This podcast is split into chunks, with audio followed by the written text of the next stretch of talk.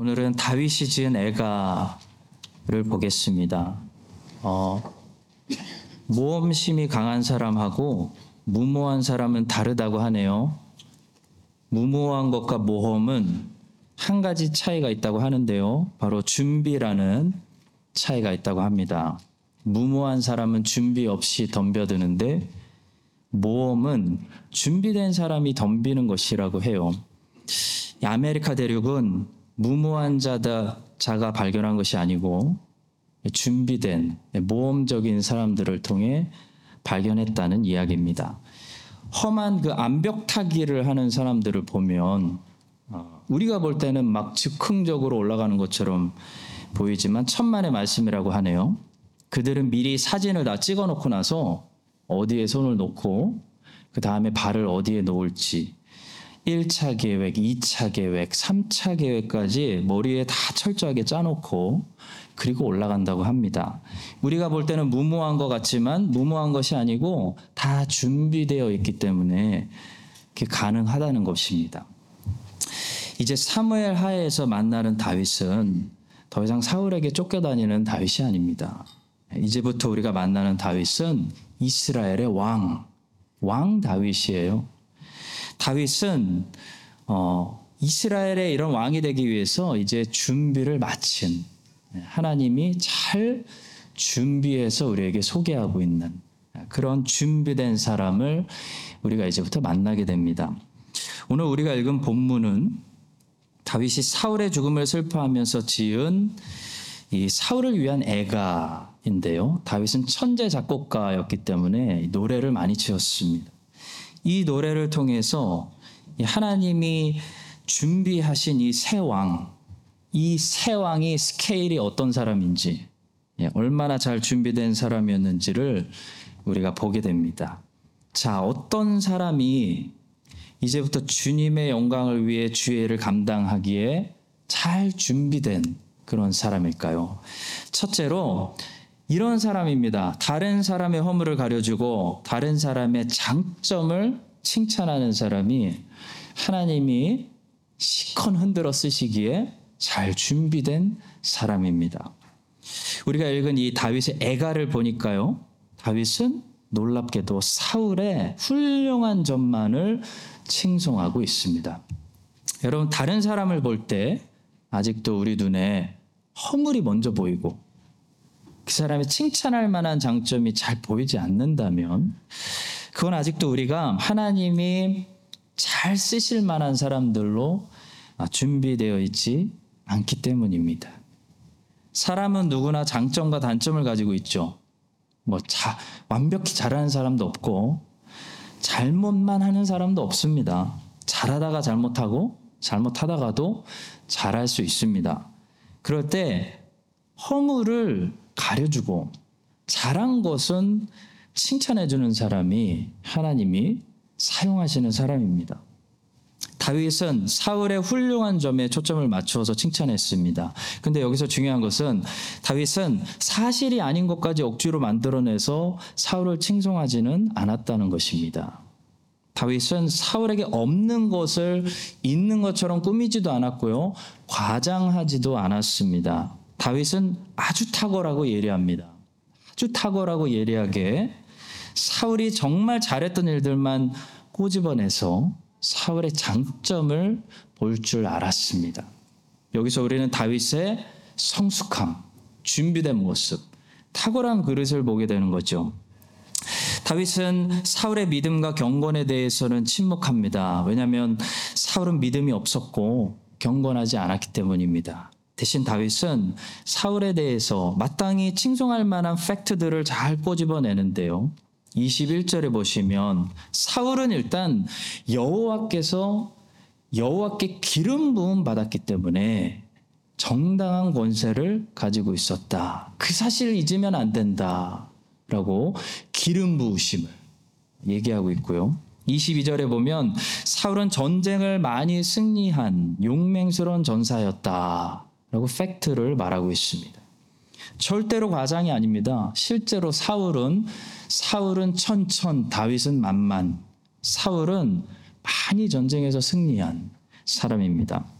마지막 전쟁의 패배가 그동안 그가 승리했던 업적들을 다 가려서는 안 된다는 것이 다윗의 이 성숙한 사람 다윗의 생각입니다.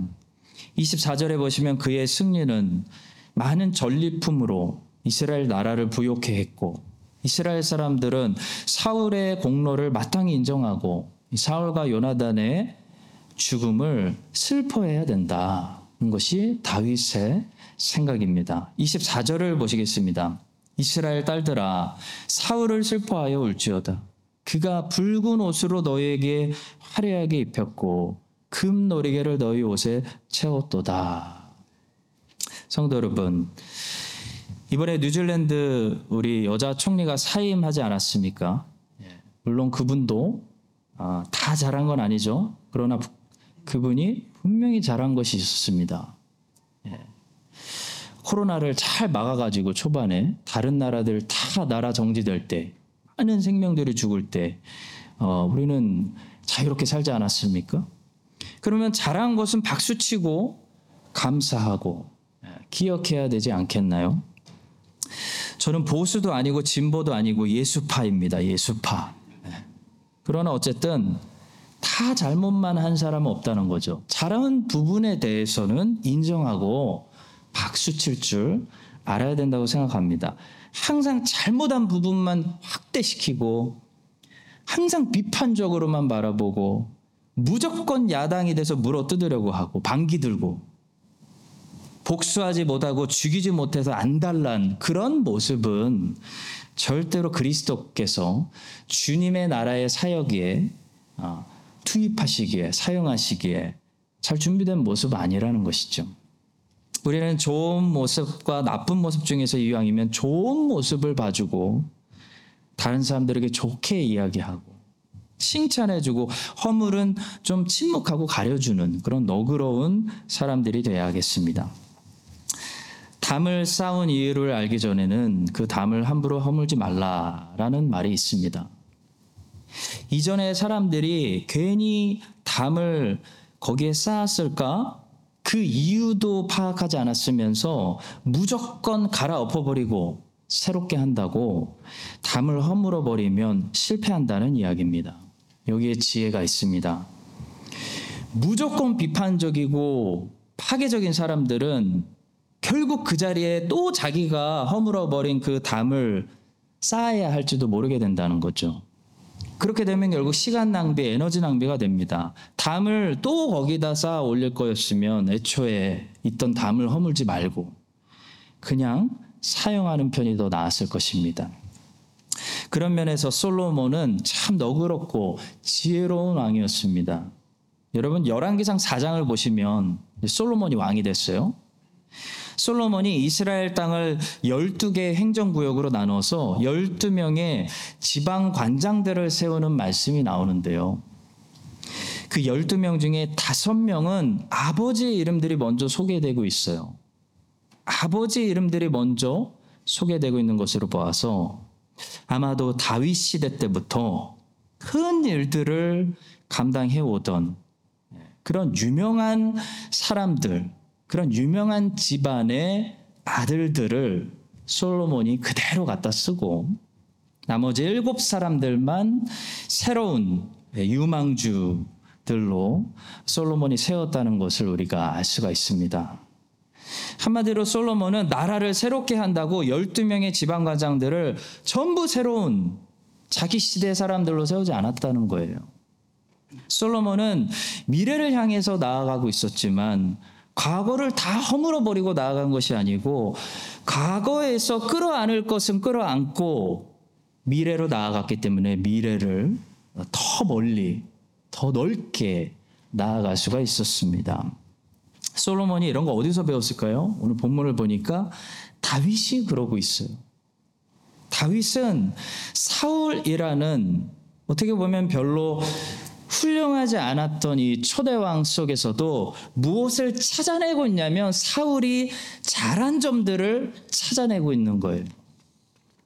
그래서 다윗은 사울의 정권, 사울 40년, 사울의 역사 다 허물어 버린 것이 아니고요. 사울이 잘한 것들을 찾아내서 인정하고 그 사울이 세운 잘한 것들 위에 나라를 새롭게 세우는 어, 그런 지혜가 있고 너그러운 왕이었기 때문에 하나님이 크게 쓰실 수 있는 다윗 시대 때 영적인 부흥이 일어나는 예, 그런 준비된 사람이었다는 것입니다. 똑같은 사람을 봐도 어떤 사람은 나쁜 것만 봅니다. 저 사람은 이래서 안 되고, 저 사람은 저래서 안 되고, 똑같은 사람을 봐도 다윗은 사울은 이래서 훌륭했고, 베냐민 지파 사람들은 이래서 참 충성스러운 사람들이고 하면서 좋은 점을 봤다는 것입니다.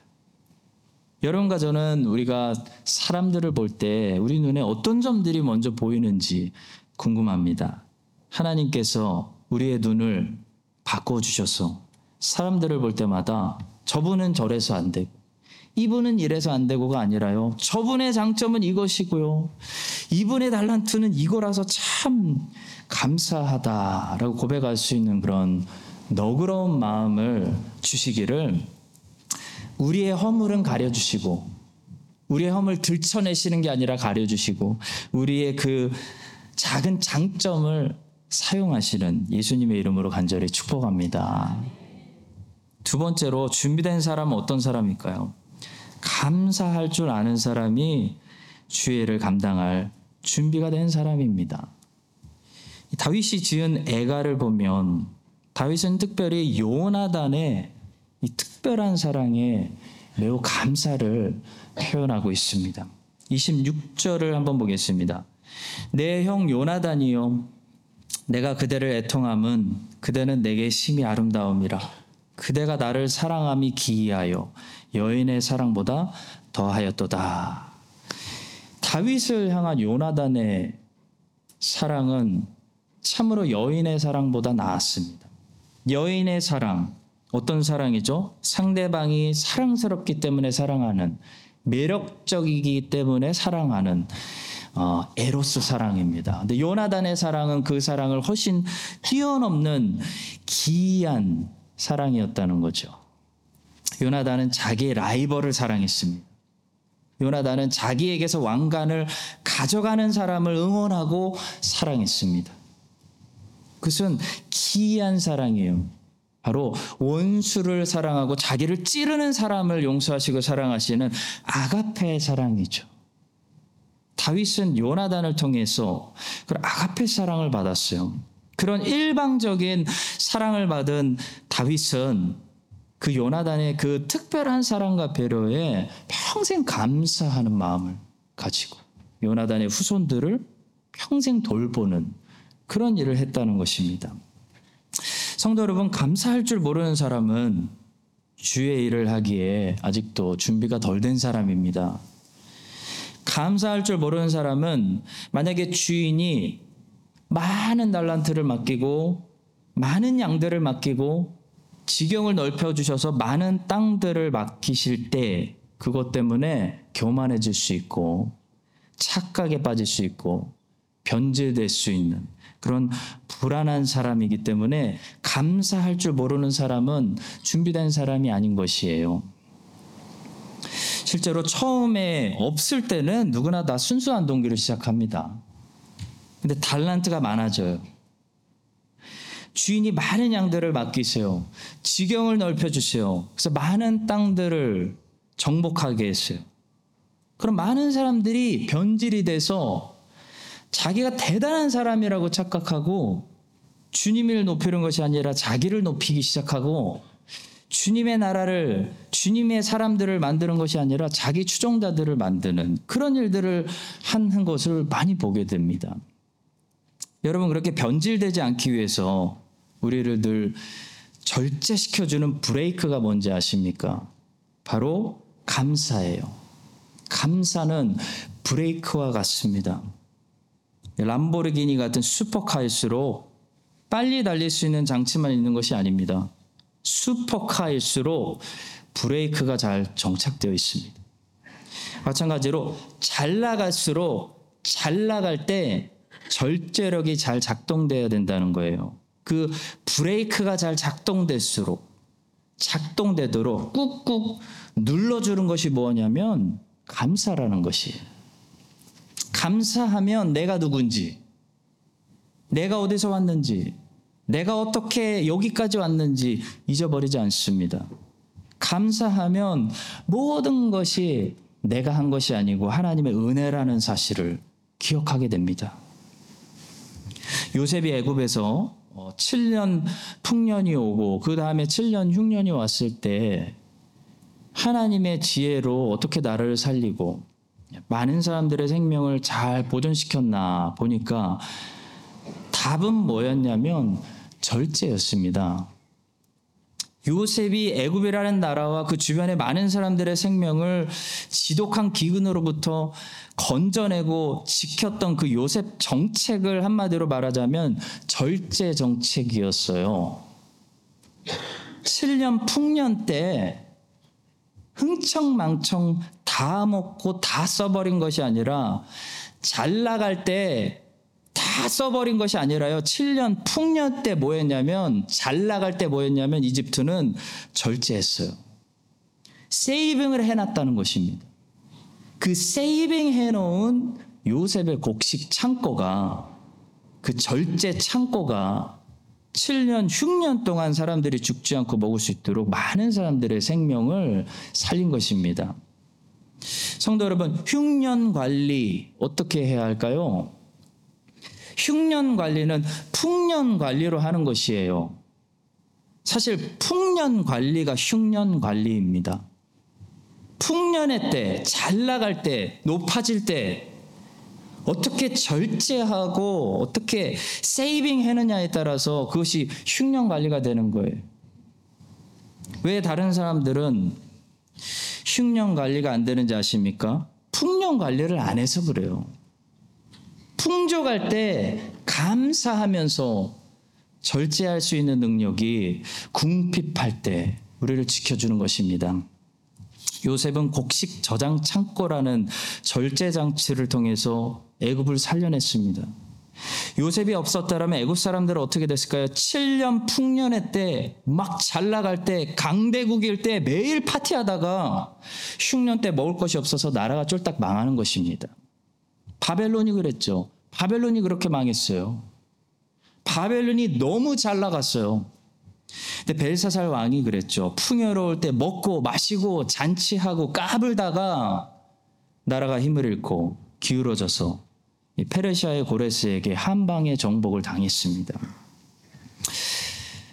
다윗은 슈퍼카처럼 빠르게 달리고 높이 올라가고 지경이 무서운 속도로 넓혀지는 자칫 잘못하면 고대 많은 왕들이 너무 권력이 세지고 나라가 부강해져서 느부갓네살처럼 이 바벨론은 내가 세운 나라가 아니냐라고 교만해질 수 있는 자기가 신이라고 착각할 수 있는 그렇게 위험할 정도로 어, 빠르게 잘 나가는 삶을 살았거든요.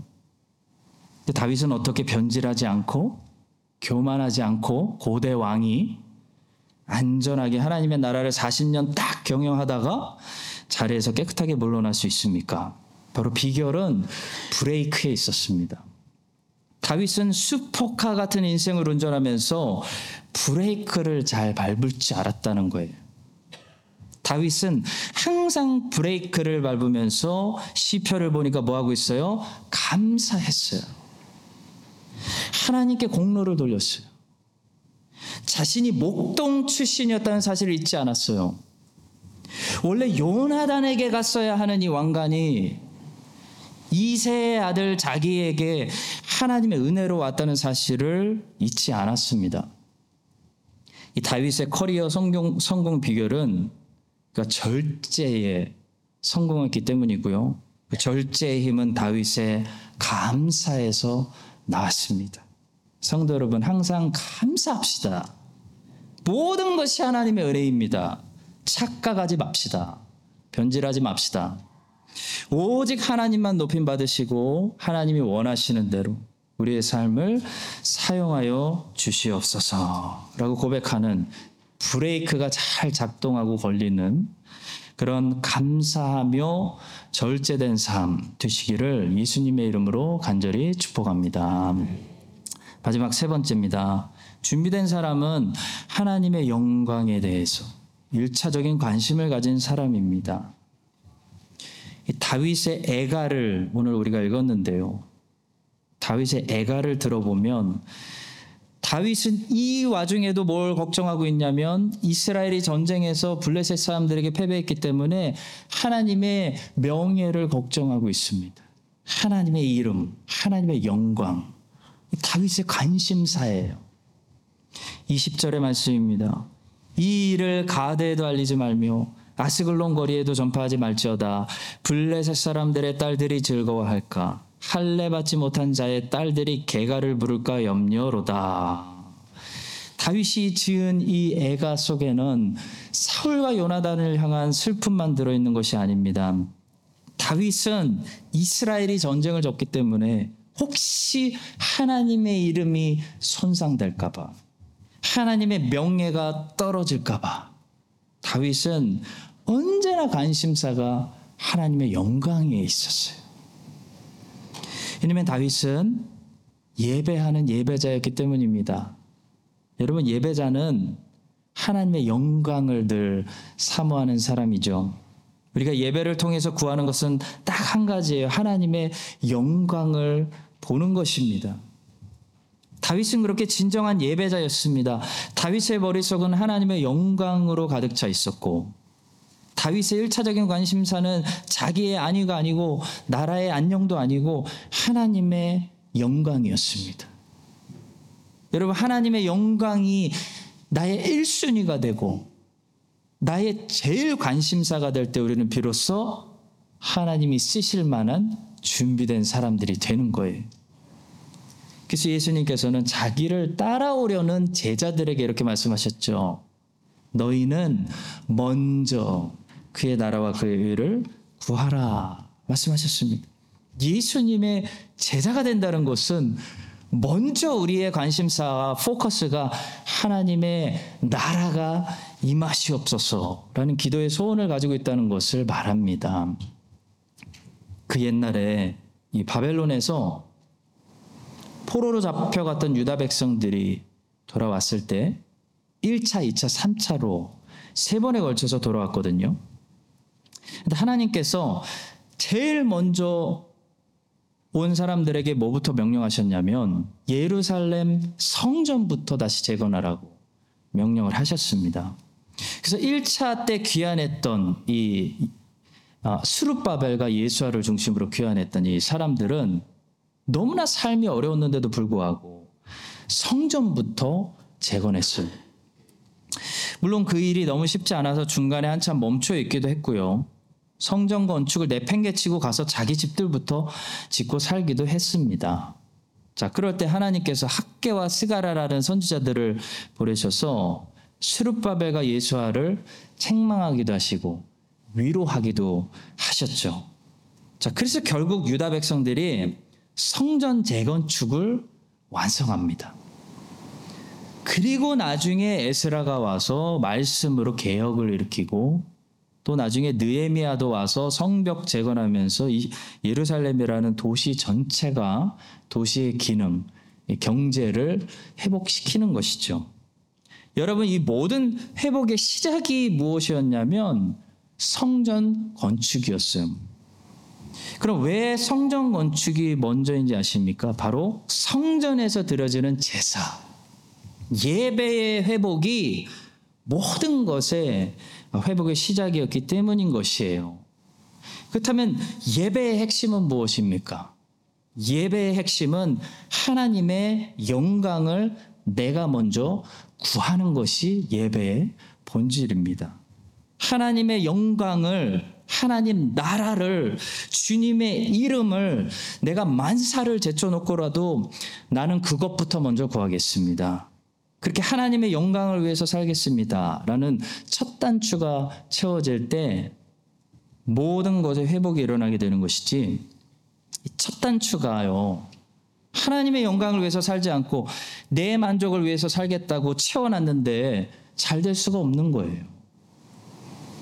우리는 하나님의 영광을 위해서 살도록 만들어진 피조물이기 때문에 하나님의 영광을 위해서 열심히 일하고 살겠다고 첫 단추를 껴놔야 모든 그 가치관이 바로 서고 인생의 방향이 설정되고 목적과 계획들이 어긋나지 않게 세팅이 되는 것입니다. 그래서 여러분, 우리 교회 첫 번째 방향과 가치관이 무엇이죠? 예배하는 교회예요. 하나님의 영광을 위해서 사는 목적을 먼저 가져야 된다는 것입니다. 나를 위해서 살겠다. 그러면 아무리 열심히 살아도 이미 틀린 거고요. 아무리 착하게 살아도 틀린 거예요. 그래서 무서워요. 나를 위해서 살면 이미 첫 방향이 잘못된 거예요. 첫 단추가 잘못 채워진 것입니다. 웨스트민스터 소요리 문답. 열자마자 첫 번째 질문과 답변을 이렇게 말해요. 첫 번째 페이지 첫 번째 질문과 답변이에요. 인간의 첫째 목적은 무엇입니까? 인간의 첫째 목적은 하나님을 영화롭게 하고 그를 영원토록 즐거워하는 것입니다. 라고 우리는 신앙을 고백하는 것입니다. 사무엘 스마일즈라는 스코틀랜드의 작가가 있는데 그분이 이런 말을 했습니다. 생이 끝나는 순간 우리가 많이 후회하는 것은 살면서 한 일이 아니라 하지 않은 일이다. 뭐 삶이 어, 안 끝나봐서 잘 모르겠지만 어쨌든 이분이 그런 말씀하셨어요. 여러분 우리가 인생을 살아갈 때 자주 신경 쓰는 부분은 잘한 일과 못한 일인 것 같아요. 그러니까 성공한 일과 실패한 일. 그러니까 살아가는 동안에는 그거를 많이 신경 씁니다. 근데 죽을 때 돌아보면 잘한 일과 못한 일, 성공한 일과 실패한 일이 우리에게 중요해지는 것이 아니라는 거죠. 왜냐하면 성공도 죽을 때 보니까 영원한 성공이 아니에요. 두고 가야 되는 성공이에요. 또 실패도 죽을 때 보니까 그렇게 좌절할 만한 영원한 실패가 아니에요. 천국 들어가면 성공하는 거예요. 죽을 때 돌아보고 우리가 따지는 것은 성공한 일과 실패한 일, 잘한 일과 못한 일이 아니고 뭡니까? 우리가 이 땅에 살면서 한 일과 하지 않은 일이라는 것이 이것만 우리에게 중요해진다는 것입니다. 그런데 우리 믿는 그리스도인들에게 이 한 일과 하지 않은 일은 무엇을 기준으로 정의가 되겠습니까? 여러분 우리가 죽을 때 내가 이 땅에서 했다고 말할 수 있는 유일한 일들은 어떤 일들이 되겠습니까? 바로 하나님의 나라를 위해서 일한 것만 우리가 했구나 한 일로 간주된다는 것이에요. 나머지는 전부 아무리 열심히 살았어도 하나님 나라를 위해서 하지 않았다면 어느 캐터고리로 간주되는 거예요? 하지 않은 일과 같은 일로 간주되어 버리는 거예요. 죽음 앞에서는. 사랑하는 성도 여러분, 하나님의 나라를 위해서 일하시기 바랍니다. 죽을 때 그것만 남는 거예요. 그것만. 그것만 내가 이 땅에서 유일하게 한 일이 되는 것입니다. 다윗은 평생을 하나님의 영광을 위해서 살았어요. 다윗의 늘 관심사는 하나님의 영광, 하나님의 나라였습니다. 다윗은 하나님의 이름 때문에 싸웠고 전쟁했고 하나님의 나라를 하나님 백성들을 섬겼고 하나님의 영광을 위해 예배하는 제사장 나라를 세웠던 그런 사람이었습니다. 여러분과 저도 무엇을 하든지 먹든지 마시든지 새롭게 허락해 주시는 이 한 주간의 삶 속에서 우리의 목적이 우리가 땀 흘리는 목적이 하나님의 영광을 위해서 주의 나라가 임하시고 이 목적으로 삶이 삶을 살 수 있기를 예수님의 이름으로 간절히 축복합니다.